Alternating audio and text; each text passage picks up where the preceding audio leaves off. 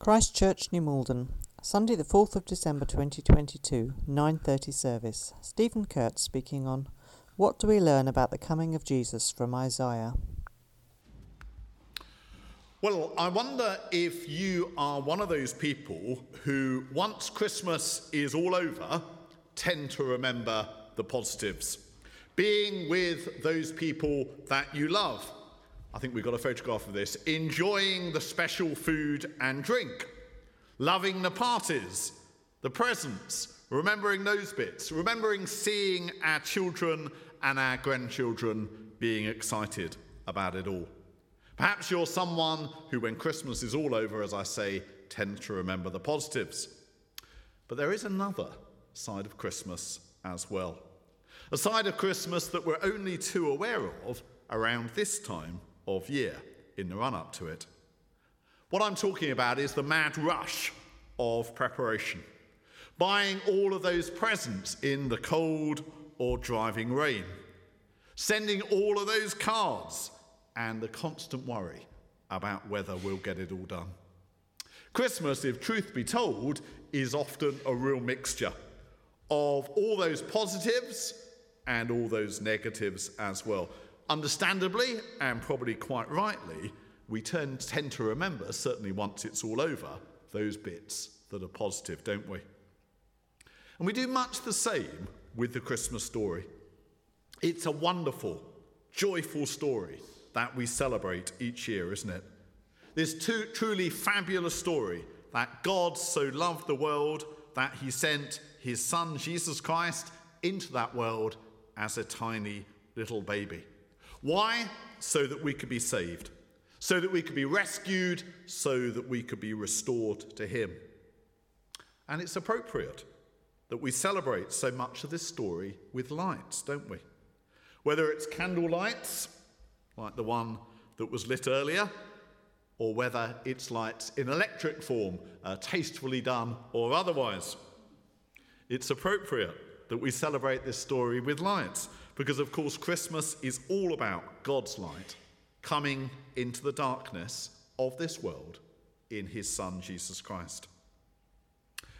And it's very easy and completely understandable to focus at Christmas time purely on the light purely on the positive rather than on the darkness that that light came into. Focusing on the light is positive, isn't it? It's hopeful, while focus on the darkness can seem the very opposite. But of course, the truth is that we can't really appreciate the light to its full degree. We can't necessarily understand the light to its full degree unless we appreciate and understand the darkness that that light came into. And that's where the message of the prophet Isaiah back in the Old Testament can really help us.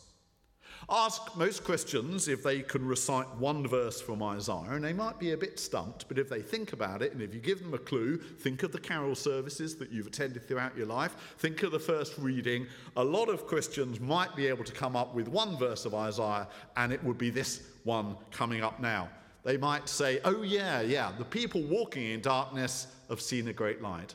On those living in the land of the shadow of death, a light has dawned. The poetry, even in translation of these verses, helps make them memorable. Isaiah chapter 9, verse 2. Why do we remember that so often? Well, as I say, it's often read near or at the very start of carol services. Why is it read? Because it's so good for setting the scene, particularly in a service of carols by candlelight, which we'll be having uh, in the week, in the Sunday before Christmas, hopefully when the World Cup is finished and those penalties, if they happen, have finished. But why does this tend to be a reading that's commonly used at the start of a carols by candlelight service? Because it's so good in starting off that service in darkness and preparing the way for the readings, the more obvious readings that follow from Matthew and Luke's accounts of the Christmas stories. And just one of the paybacks for taking Isaiah seriously, and there are actually loads of paybacks of taking this book in the Old Testament seriously, but one of the paybacks is that we don't just learn about the light, but we learn more about the darkness. that made that light shine so brightly and in a way that was desperately needed. You see, Isaiah isn't just the great prophet of God's light. Isaiah is the great prophet of God's darkness as well. Who was Isaiah? Well, Isaiah was a man who lived around about 700 years before Jesus and within Jerusalem. Because of the access that he had to the kings of Judah, some have suggested that Isaiah may have been a nobleman. Quite often, prophets were shepherds or they might come from lower down the social scale. It's been suggested that Isaiah has such immediate access to the king that perhaps he was a nobleman or even part of the royal family. Now, we don't know, that's just guesswork. But what we do know from Isaiah chapter 6 is that on one occasion when he was in the temple, Isaiah had an amazing vision. This was read to us earlier. An amazing vision, what of? Of God's holiness. A vision that then made Isaiah see much more clearly than he had before both he and the people's sinfulness. So Isaiah sees God's holiness and then he sees what he is like by comparison and he says these words Woe to me, he says in this vision. I'm ruined for I am a man of unclean lips, and I dwell amongst a people of unclean lips, and my eyes have seen the King, the Lord Almighty. What happens next in the vision is that Isaiah's lips were cleansed by a seraph who touches them with a burning coal to take away his sin, before Isaiah is then commissioned to take God's message to his people. And the message that Isaiah is commissioned to take is a very strange one because he's told this, these words. Isaiah is told by God, Go and tell this people, be ever hearing but never understanding, be ever seeing but never perceiving. Make the heart of this people calloused, make their ears dull and close their eyes. Otherwise, they might see with their eyes, hear with their ears, understand with their hearts, and turn and be healed. That is an extremely odd message, isn't it? Isaiah is commissioned by God to actually close off his people to his message. Isaiah is commissioned by God to make their ears dull and close their eyes. And why? Well, the passage says, because otherwise they might see with their eyes, hear with their ears, understand with their hearts, and turn and be healed.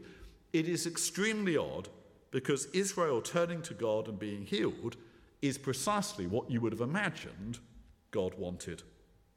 And it gets worse. Isaiah asks God how long he's got to preach this message, and this is what God answers. God says, Until the cities lie ruined and without inhabitants, until the houses are left deserted and the fields ruined and ravaged, until the Lord has sent everyone far away and the land is utterly forsaken. That's what the words say. Occasionally, you get commentaries that try and sort of make out he can't really have meant that, he must have meant something else. But that's what Isaiah says. And it's clear that whatever more he might have been, Isaiah was firstly a prophet of judgment. And very severe judgment, because what he pronounced was that God was going to deliberately, very deliberately, shut off his chosen people from his healing power. Israel's sin had got so bad that God was going to shut her up somehow in her state of sin and make it inescapable. And this is where we get the emphasis in Isaiah. Don't worry, because it does get more encouraging in a minute. But that's where we get the emphasis within Isaiah upon darkness. So in chapter 5 of his prophecy, Isaiah says these words Woe to those who call evil good and good evil, who put darkness for light and light for darkness. And as part of God's judgment, this state of darkness was confirmed, as the prophet says this. And if one looks at the land, he will see darkness and distress. Even the light will be darkened by the clouds. And we see something similar at the very end of chapter 8, just on the eve of that passage that I quoted earlier and we have read to us. Isaiah says this at the end of chapter 8 Distressed and hungry, this is talking about the people of Israel, they'll roam through the land. When they're famished, they will become enraged, and looking upwards will curse their king and their God. Then they'll look towards the earth and see only distress and darkness and fearful gloom, and they will be thrust into utter darkness. So, darkness is actually a pretty clear theme in this book of Isaiah. God's people experiencing his judgment through being left to stumble around in the dark without his guiding presence. Now, what did that darkness mean in practical terms? Well, part of the darkness was foreign invasion, the pagan Assyrians, who came in Isaiah's time and took control of the very northern part of Israel, while also surrounding Jerusalem in the south. And that's a picture of them sieging Jerusalem. That was one part of the darkness that came upon Israel, foreign oppression. Another part was more internal, the enemy within, we could call it. Another part of the darkness was Israel's Davidic kings.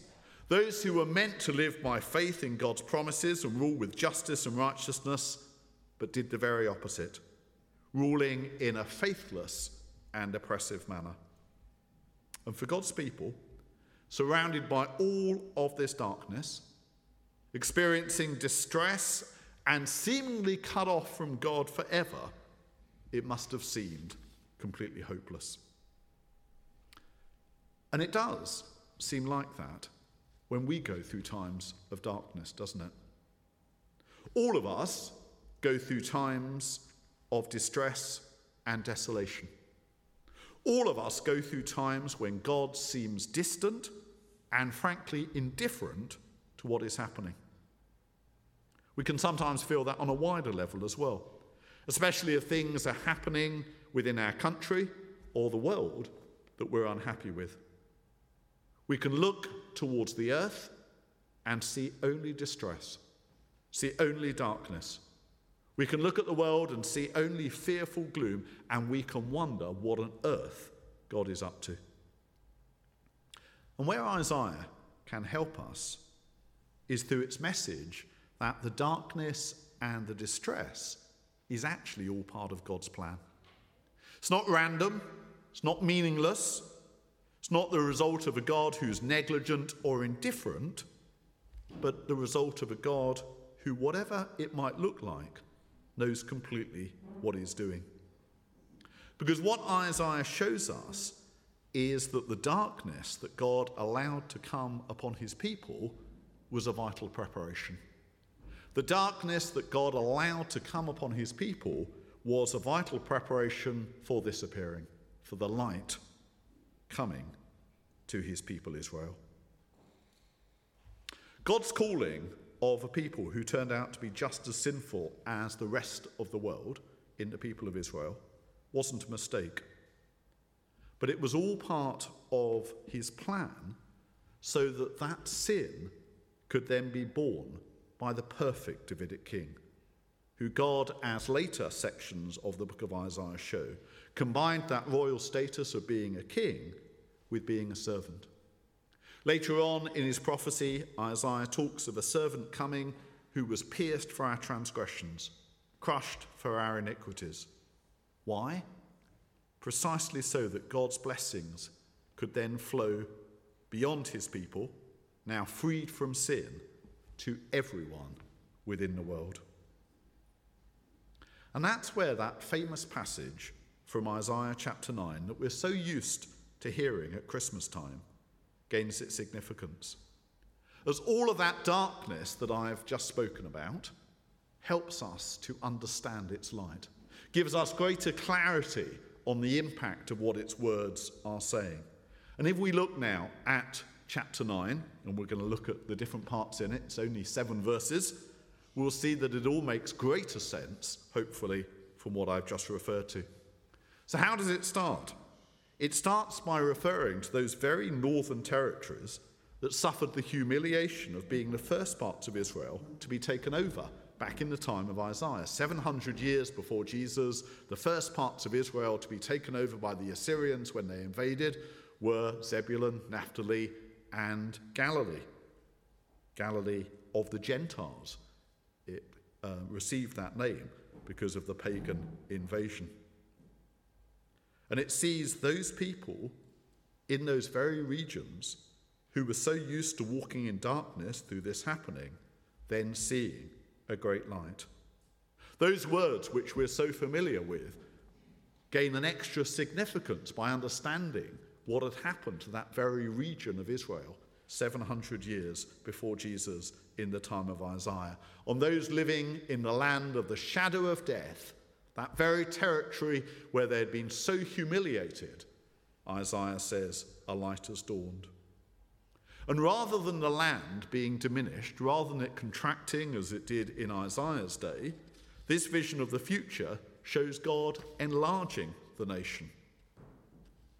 Enlarging the nation and increasing the people's joy onto the next one. Just like in the days of old, when God defeated Israel's enemies such as Midian, their oppression will have ended. And why will this have happened, this great reversal?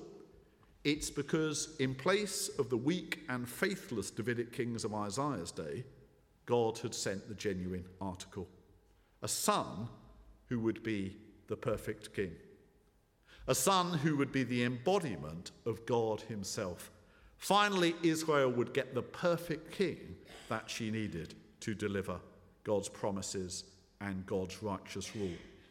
And this perfect king, Isaiah says, will reign on David's throne and over his kingdom forever, establishing that kingdom with perfect justice and righteousness. And of course, that's what we see in the ministry of Jesus, don't we?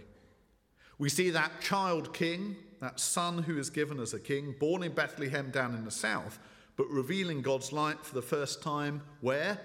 In those northern regions of Israel. The very places that Isaiah spoke about the land of Zebulun and Naphtali, the way of the sea along the Jordan, Galilee of the Gentiles. There is a picture of Galilee. And that's where the ministry of Jesus began, didn't it? In those lowly northern fishing towns. That's where his healings first occurred, his exorcisms, and the other miracles. And it was all the fulfilling of Isaiah's prophecy. And of course, Jesus then followed this by decisively defeating Israel's real enemy in the power of sin and evil that was oppressing her. So that everyone, even those pagans who were formerly seen as her oppressors, could be incorporated into God's perfect kingdom and become part of its eternal reign of justice and righteousness. So, this Advent 2022, as we approach yet another Christmas, many of us have lived through plenty of them, let's make this Advent a little bit different. Helped by Isaiah, perhaps, and it's no bad thing to have a go at reading it. 66 chapters, but you could try and read uh, perhaps the first 12 chapters. Helped by Isaiah, let's not just focus upon the positive. Let's understand the positive more deeply because we engage a little bit more with the negative. Let's not just focus on the light that came in Jesus Christ, the perfect Son of David, but also upon the darkness that Isaiah actually says so much about. The famous bits, maybe the bits to do with light, but there's plenty about the darkness as well. The darkness that looked like a sign of God's absence and God's indifference. But in reality, it was all part of his mysterious but very deliberate plan for perfectly revealing his light so that sin could be fully defeated once and for all. And so that everyone, not just God's existing people, not just the people of Israel, but so that everyone could belong to him. The darkness, seemingly random, seemingly pointless from those who were experiencing it, which in reality was vital preparation for the revelation of God's perfect light.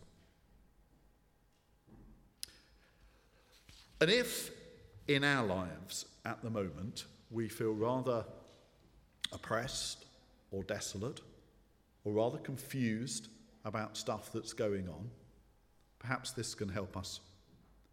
Perhaps this message of Isaiah can help us to have greater confidence in what God is up to in those times when the darkness in our own lives seems overwhelming. Because it can often seem that God is conspicuous by his absence, can't it? We might feel bad admitting that. We might feel we're letting the side down as Christians. But it's really, really important that we are able to be honest at those times when God does seem absent, that we're able to speak about it, talk about it, be honest, express that, particularly to Christian friends who can support us. The reason it's important to be honest about that is because it's only really by being honest about the darkness that we can then really engage with the light that makes a difference to that darkness. God can often seem conspicuous by his absence, but that's actually never the case. Even when God appears to hide his face from us, he's actually always working to a purpose. And he's always working to a good purpose as well the purpose of his perfect justice and his perfect righteousness, his right rule, being advanced over this earth. That's the witness of Isaiah. When we're allowed a sort of macro picture into the whole of God's purposes, as we get in this uh, amazing, comprehensive book of the Old Testament, that's part of the value that it brings us. The witness of the book of Isaiah is that even the darkness that God allows to come is all part of his plan for revealing his perfect light. That will have different applications for each one of us. But let's cling on to that, particularly if there does appear to be significant darkness within our lives. And let's remember this Advent and at Christmas time that message of Isaiah overall, particularly as we hear these famous words, which we're likely to hear at some point. The people walking in darkness, Isaiah says, have seen a great light. On those living in the land of the shadow of death, a light has dawned. Let's pray for a moment just before Tim takes over. Father God, we bring before you the darkness in our lives, or the darkness within the lives of those that we love, or perhaps as well the darkness within significant sections of this world and our country. So often it can seem, Lord God, that you are completely indifferent and conspicuous by your absence. And yet we pray, Lord God, for faith. The faith displayed by Isaiah that even the darkness is part of your sovereign plan for revealing your light. Would you help us to be honest and realistic about the experiences, the tough, difficult desolations in our lives? And we ask this Advent time that you would help us to recognize the difference made by your light coming into this world in your perfect Son, Jesus Christ. Amen.